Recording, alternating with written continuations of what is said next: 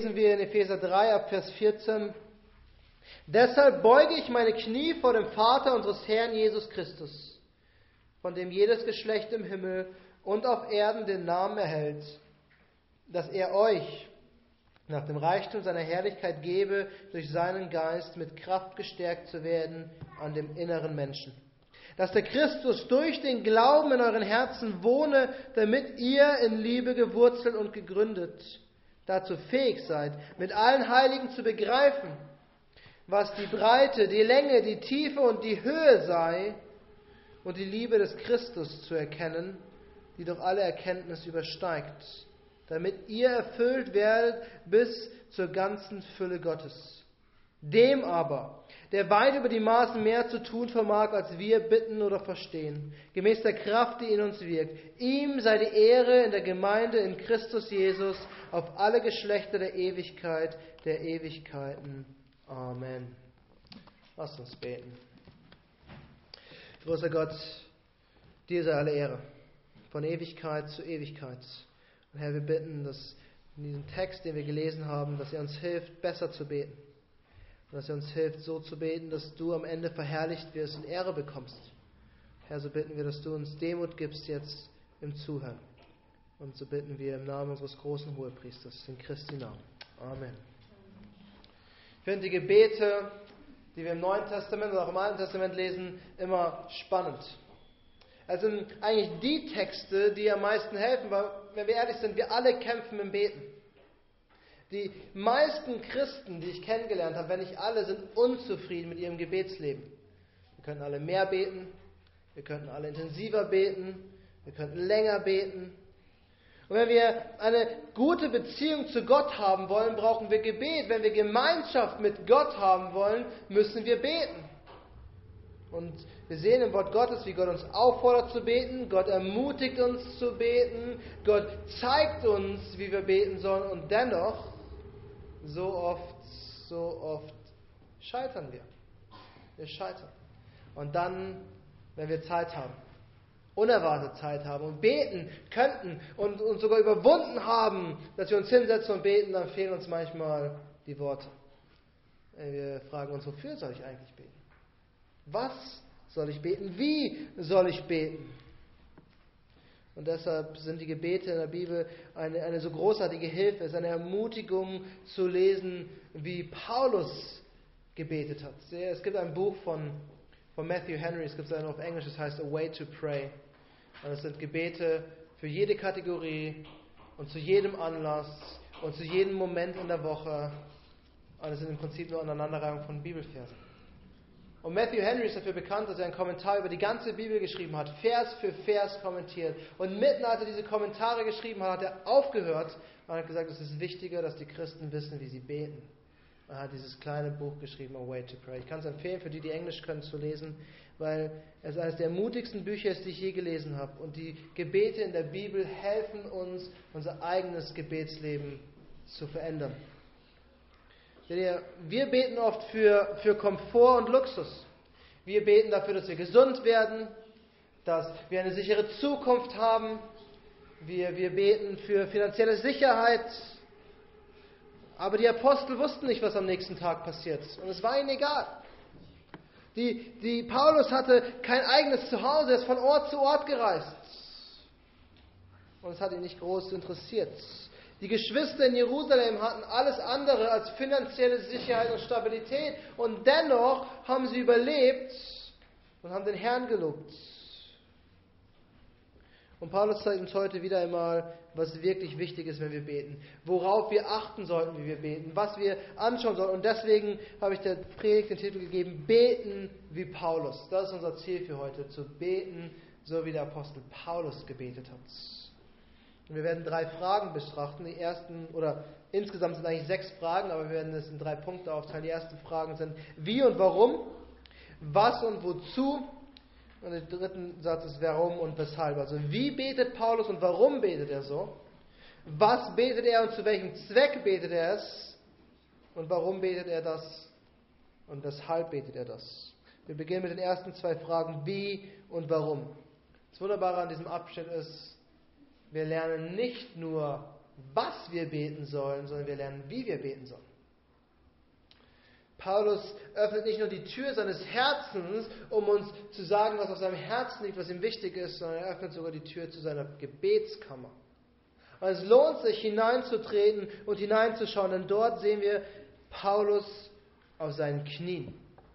Paulus beginnt das Gebet mit, deshalb beuge ich meine Knie. Das ist Paulus Gebetshaltung. Er geht auf die Knie, um zu beten. Und damit ist er nicht allein, das ist eigentlich die biblische Gebetshaltung. Die, die Haltung, in der wir die meisten Knechte Gottes beten finden, wenn beschrieben wird, wie sie beten. Es ist meistens auf den Knien.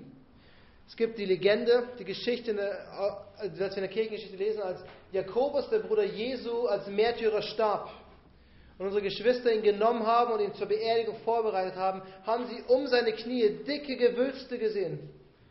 Richtige, kann man sagen, wie Schläuche. Und man sagt, dass der Grund dafür war, dass er so viel Zeit auf den Knien verbracht hat, um den Herrn anzuflehen. Auf den Knien beten ist eigentlich eine der natürlichsten Haltungen für einen Christen. Die Frage, die ich stellen möchte, die Frage, die ich wirklich stellen möchte, ist, wann hast du das letzte Mal auf den Knien gebetet? Und ich kann mir vorstellen, dass manche von euch sagen würden, noch nie. Und ich habe jahrelang, fast schon jahrzehntelang, nicht auf den Knien gebetet. Aber ich denke, es ist eine Haltung, die wir von Zeit zu Zeit einnehmen sollten. Das ist nicht die einzige Gebetshaltung, es ist auch nicht die einzige Gebetshaltung, die wir in der Bibel beschrieben finden. Wir sehen, dass das Volk steht, wir, wir sehen, dass das Volk sitzt. Es geht um die innere Haltung. Aber es ist dennoch eine gute und gesunde christliche Gebetshaltung, auf den Knien zu beten. Uns vor Gott zu demütigen, auf den Knien zu, zu sein, ist nicht bequem. Vor allem nicht, wenn man länger betet. Kann schmerzhaft sein. Aber es hilft auch in gewisser Weise, uns zu konzentrieren, weil auf den Knien will man eben nicht die Zeit verschwenden und man will sich auch nicht ablenken lassen. Es ist wirklich eine Gebetshaltung, die uns in jeglicher Hinsicht hilft, zu beten. Und für Paulus war es das Normalste auf der Welt, dass er einfach in dem Brief schreibt, deshalb beuge ich meine Knie. Und zwar vor dem allmächtigen Gott, vor dem Vater unseres Herrn Jesus. Wir, wir beugen die Knie nicht einfach nur, um die richtige Haltung zu haben sondern wir beugen sie aus einem Grund. Das ist das, was uns Paulus zeigt. Er sagt, deshalb beuge ich meine Knie vor dem Vater unseres Herrn Jesus Christus, von dem jedes Geschlecht im Himmel und auf Erden den Namen hält. Viele Religionen beten auf den Knien, aber dort wird es gemacht, um Rituale einzuhalten, um die, um die richtigen Rituale zu tun. Paulus ist auf den Knien, weil er weiß, zu wem er betet wer derjenige ist, der ihn hört. Und ich glaube, Paulus tut das, wo unser Gebet anfangen sollte. Wir müssen uns bewusst machen, zu wem beten wir? Zu wem reden wir, wenn wir beten? ich glaube, wir haben das Problem, dass wir das Gebet manchmal nicht ernst genug nehmen. Dass wir das Gebet eine zu leichte Schulter nehmen. Es geht uns auch manchmal einfach zu gut, oder? Ich meine, wir können im Discounter Steaks für wenige Euro kaufen und die essen und gleichzeitig uns darüber beschweren, dass wir viel zu viele Abgaben zu bezahlen haben in Deutschland. Das ist unsere Kultur, uns geht's gut und wir leben in Komfort und Luxus im Vergleich zu anderen Menschen, aber gleichzeitig beschweren wir uns über unsere Luxusprobleme. Und auf der anderen Seite glaube ich, nehmen wir das Gebet nicht ernst genug, weil wir uns nicht bewusst machen, zu wem wir eigentlich beten. Und wer uns eigentlich auffordert zu beten, wer uns eigentlich ruft. Paulus beugt seine Knie, weil er weiß, er demütigt sich vor dem allmächtigen, heiligen Gott, der Vater unseres Herrn Jesus Christus, der Gott der Herrlichkeit, der im Anfang alles geschaffen hat durch seinen Sohn Jesus Christus der, der allmächtige, heilige Gott, der in Christus uns den Weg zu ihm bereitet hat. Und dann sagt er, der Vater des, unseres Herrn Jesus Christus, von dem jedes Geschlecht auf Erden seinen Namen hat. Und das ist Paulus Art zu sagen, dass Gott alles geschaffen hat.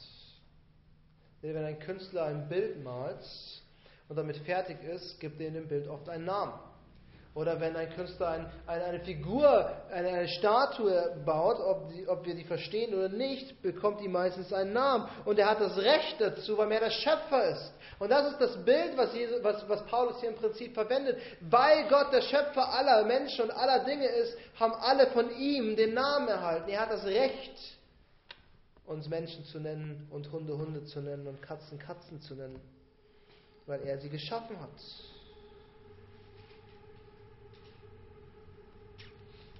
Und das ist der mächtige Gott, den wir anbeten. Und ich glaube, das ist etwas, was wir vergessen. Das ist der Gott, der gesprochen hat und es ist geschehen. Und wir haben in der Textlesung gesehen, was es bedeutet, diesen Gott anzubeten, weil es ist der Gott, der sein Volk richten kann. Und der sein Volk böse gerichtet hat. Sie sind in Gefangenschaft gegangen. Sie wurden bedrängt. Sie, haben, sie waren verzweifelt. Aber es ist auch der allmächtige Gott, der, der zehn Plagen über Ägypten geschickt hat und der das ägyptische Heer im Meer ertrinken ließ. Es ist der allmächtige Gott, der Naturgewalten, die er selbst eingesetzt hat, außer Kraft setzen kann. Ich meine, Wasser fließt und hört nicht auf zu fließen, aber es war auf einmal eine Wand da. Wir lesen in Josua, dass die Sonne für 24 Stunden stillstand, weil Gott die Macht hat, dies zu tun. Und diesen Gott beten wir an. Zu diesem Gott kommen wir. Und deshalb beugt Paulus seine Knie vor ihm. Weil er sagt, wer bin ich als ein Knecht dieses Gottes? Wir wollen weitergehen. Paulus hat uns gezeigt, wie er betet und warum er so betet. Er zeigt uns auch, was er betet. Und das ist eigentlich das, was wir am meisten lernen sollten, den Inhalt des Gebetes. Wofür betet Paulus und was ist das Ziel? Was und wozu? Wir haben gesehen, das Wie und Warum und jetzt das Was und Wozu. Und wie immer schafft es Paulus, in wenig Worten viel Inhalt zu packen. Das liegt auch teilweise an der griechischen Grammatik, dass man in wenig viel reinpacken kann. Und wir versuchen, das Ganze zu entschlüsseln und zu analysieren. Und das Erste, was uns Paulus zeigt, ist, oder das Erste, was er betet, ist, er betet nach dem Reichtum, dass Gott nach dem Reichtum seiner Herrlichkeit uns mit Kraft stärkt.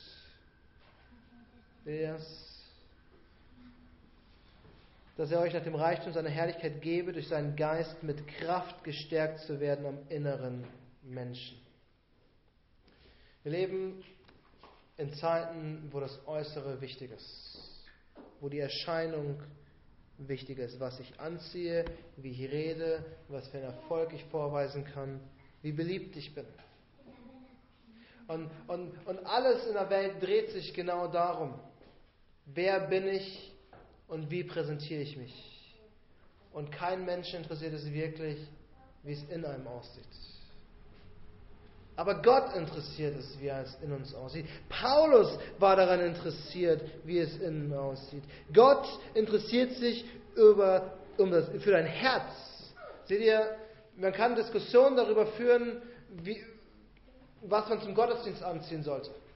Und man kann Diskussionen darüber führen, ob Pfarrer Talar tragen sollten oder nicht. Aber wenn wir das Neue Testament anschauen, sehen wir, dass so gut wie kein Wert auf Äußerlichkeiten gelegt wird. Es steht nirgendwo im Neuen Testament, was besonders christliche Kleidung ist und was besonders unchristliche Kleidung ist. Aber es wird Wert auf das Herz gelegt der innere Mensch. Und wir sollten dafür beten, dass Gott unser Herz stärkt, unseren inneren Menschen stärkt. Wir sollten dafür beten, dass Gott unser geistliches Leben stärkt. Wir sollten dafür beten, dass Gott uns Kraft gibt, so zu leben, wie wir leben sollten. Und weil Paulus weiß, dass wir es nicht aus eigener Kraft schaffen können, sagt er, er betet, dass Gott das durch den Heiligen Geist tut er durch den Heiligen Geist, wir, wir müssen beten, dass Gott uns durch seinen Geist am inneren Menschen stärkt. Unser Herz, was wir denken, was wir fühlen, ist wichtiger als das, was wir anziehen, als das, was wir tragen, als das, was wir beruflich geschafft haben, als das, was wir vielleicht finanziell geschafft haben. Der innere Mensch muss gestärkt werden. Und Paulus sagt, es sollte unser Gebet sein, damit Christus in unseren Herzen wohnt. Paulus Ziel war, dass die Geschwister in Ephesus in ihrer Beziehung zu Christus gestärkt werden. Und ich glaube, das sollte unser Ziel sein. Es gibt nichts Wichtigeres in dieser Welt, es gibt nichts Wichtigeres für uns als Christus selbst. Wir sind nicht Christen, weil wir den Namen schick fanden, sondern wir sind Christus, weil das Zentrum und alles, was wir sind, Christus selbst sein sollte. Und deswegen soll es für uns keine bessere und keine größere Priorität geben, als eine gute Beziehung, eine bessere Beziehung zu Christus zu haben. Und Paulus sagt uns, wie das geht. Er sagt, durch den Glauben. Christus soll in unseren Herzen wohnen durch den Glauben. Und deshalb brauchen wir den Heiligen Geist, der uns am inneren Menschen stärkt, damit wir durch den Glauben eine bessere Beziehung zu Christus haben können. Das ist das große Ziel. In Christus wachsen, zu Christus hinwachsen. Mehr von Christus verstehen, mehr von, von Christus sehen. Und das ist am Ende ein Wirken des Heiligen Geistes. Und das Dafür sollten wir beten, dass Gott durch seinen Heiligen Geist und seinem Wort mehr in uns wirkt und mehr bewirkt. Und Paulus zeigt uns sogar am Ende, woran wir das messen können, woran wir sehen, ob wir wirklich dahin kommen. Er sagt, indem wir mehr von der Liebe Christi begreifen. Er sagt, wir sollen zusammen mit allen Heiligen die Liebe Christi verstehen. Das ist nicht nur etwas, was die Epheser angeht, sondern alle Heiligen. Unser Ziel sollte es sein, die Liebe Christi mehr zu erkennen. Und seht ihr, wie Paulus es beschreibt? Er sagt, was die Breite, die Länge, die Tiefe und die Höhe sei. Ich weiß nicht, ob ihr das Kinderlied kennt, Gottes Liebe ist so unbegreiflich. Unbegreiflich groß. Was kann größer sein, so hoch? Was kann höher sein, so tief? Was kann tiefer sein, so breit? Was kann breiter sein, so wunderbar groß? Eigentlich soll es heißen, Gottes Christi Liebe ist so unbegreiflich. Aber dieses Kinderlied, dieses Kinderlied fasst zusammen, was Paulus hier sagt, weil die Frage ist, können wir jemals zum Ende der Erkenntnis kommen? Und Paulus sagt nein, weil sie alle Erkenntnis übersteigt. Die Breite, die Länge, die Tiefe und die Höhe Christi ist unbegreiflich. Aber unser Ziel sollte sein, mehr und mehr und mehr von dieser Liebe zu verstehen. Mehr darüber meditieren, was Christus für uns getan hat mehr darüber nachdenken, wer wir eigentlich sind und was wir eigentlich verdient haben, aber nicht bekommen haben, weil Gott uns gnädig ist. Das ist das Wirken des Heiligen Geistes. Wir neigen dazu, irgendwas Besonderes zu sehen, wenn wir über den Heiligen Geist reden, aber was der Heilige Geist tut, ist uns zu Christus führen, uns auf Christus hinbringen und mehr von Christus zu erkennen. Und ich glaube, was Paulus uns hier sagt, ist eine lebenslange Aufgabe. Und je mehr wir Christi Liebe verstehen, umso mehr sind wir erstaunt umso mehr wollen wir sie studieren. Und die Frage, die wir uns stellen müssen, ist, haben wir aufgehört, über Christi Liebe nachzudenken? Es ist einfach, darüber aufzuhören. Weil irgendwie ist das der Anfang, oder? Wenn wir Christ werden, dann sind wir begeistert von der Liebe Christi, dass er uns so sehr geliebt hat, dass er sein eigenes, sein eigenes Leben für uns gegeben hat. Aber dann gehört doch noch so mehr dazu zum Christsein. Aber Paulus erinnert uns hier erneut, es gehört nicht so viel mehr dazu. Das ist christliches Christsein. Das, ist, das sind christliche Gedanken über die Liebe Jesu nachdenken. Die Bibel in die Hand nehmen, Gott bitten und versuchen, mehr davon zu sehen. Und weil das führt am Ende zu dem großen Ziel, was Paulus hat, damit ihr erfüllt werdet bis zur ganzen Fülle Gottes. Wir sollen erfüllt sein mit der Fülle Gottes. Und wir sollen seine Herrlichkeit sehen, seine Gnade, seine Barmherzigkeit, seine Heiligkeit. Wir sollen Gott sehen. Gott erkennen. Ich glaube, deswegen müssen wir am Ende in Demut und vielleicht manchmal sogar unter Tränen auf unseren Knien beten und Gott flehen, dass er uns mehr gibt. Und manchmal gehen wir vielleicht durch geistliche Durststrecken. Aber die Antwort, die uns Paulus hier gibt, ist im Gebet, Gott darum bitten, dass er uns mit Christus erfüllt, uns mehr von Christus zeigt, damit wir die Liebe Gottes, die Liebe Christi mehr erkennen. das ist das, was Paulus betet und wozu er es betet. Aber lass uns die letzte Frage betrachten. Wir haben gesehen, wie und warum, was und wozu und zuletzt, warum und weshalb.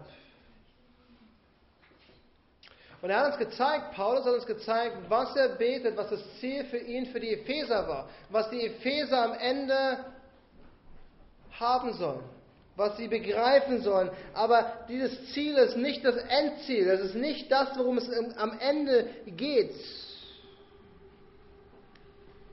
Das alles soll passieren, sagt uns Paulus, damit Gott am Ende Ehre bekommt und verherrlicht wird. Ihm sei die Ehre in der Gemeinde in Christus Jesus auf alle Geschlechter der Ewigkeit, der Ewigkeiten. Amen. Wisst ihr, warum wir existieren? Letzten Endes existieren wir, damit Gott verherrlicht wird, damit er Ehre erhält. Gott hat uns geschaffen und uns auf diese Erde gestellt, damit wir ihn verherrlichen. Und es ist demütigend. Das ist, nicht das ist nicht die Botschaft, die wir gerne hören würden. Aber das ist die Wahrheit. Wir leben nicht, um uns selbst zu verwirklichen, sondern wir leben, um Gott Ehre zu bringen. Und wisst ihr, warum die Kirche existiert? Die Kirche existiert, damit Gott Ehre erhält. Wir sind nicht in der Gemeinde, wir sind nicht Gemeindemitglieder, damit wir bewundert werden. Wir sind nicht Kirche, damit wir beliebt sind in der Gesellschaft. Gemeinde, Kirche existiert, damit Gott Ehre bekommt damit Gott verherrlicht wird in Christus. Das ist das Ziel, was Paulus am Ende hat. Wir sollen mehr von Gott erkennen, damit am Ende Gott verherrlicht wird. Und das ist einfach nur logisch, weil je mehr wir von Gott erkennen, umso mehr wollen wir Gott loben. Und wenn wir Gott loben, geben wir ihm die Ehre.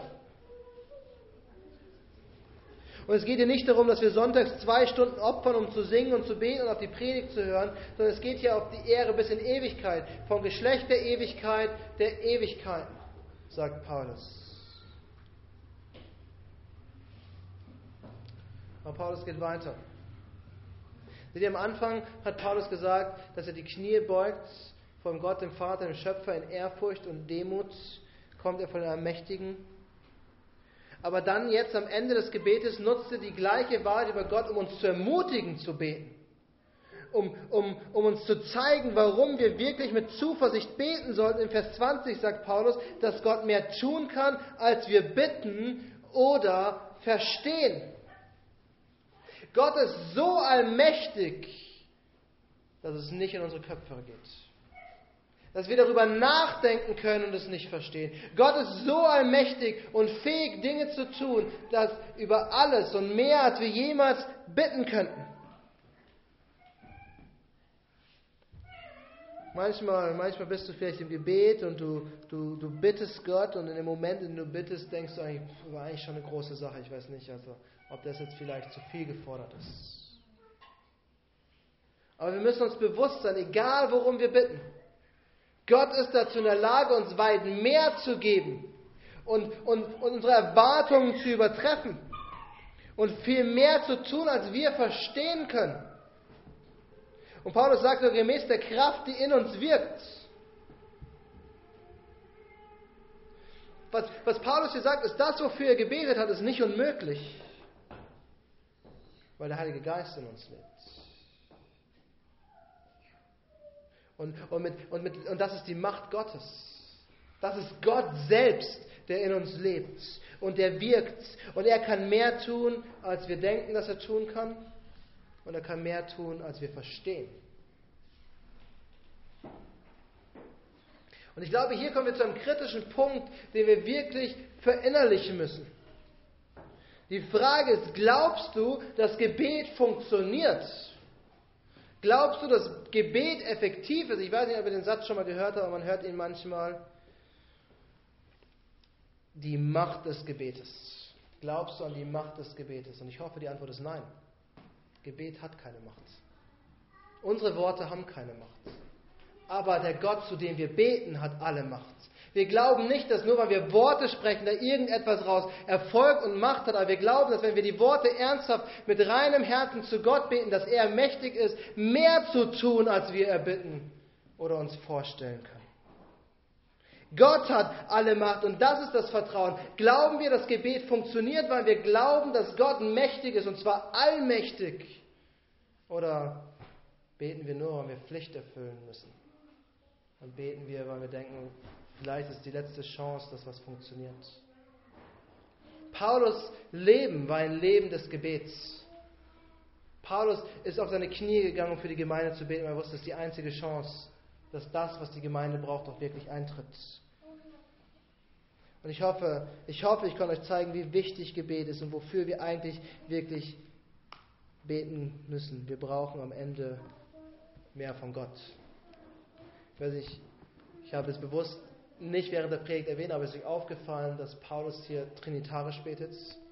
Er betet zu Gott dem Vater, dass der Heilige Geist uns mehr von Christus gibt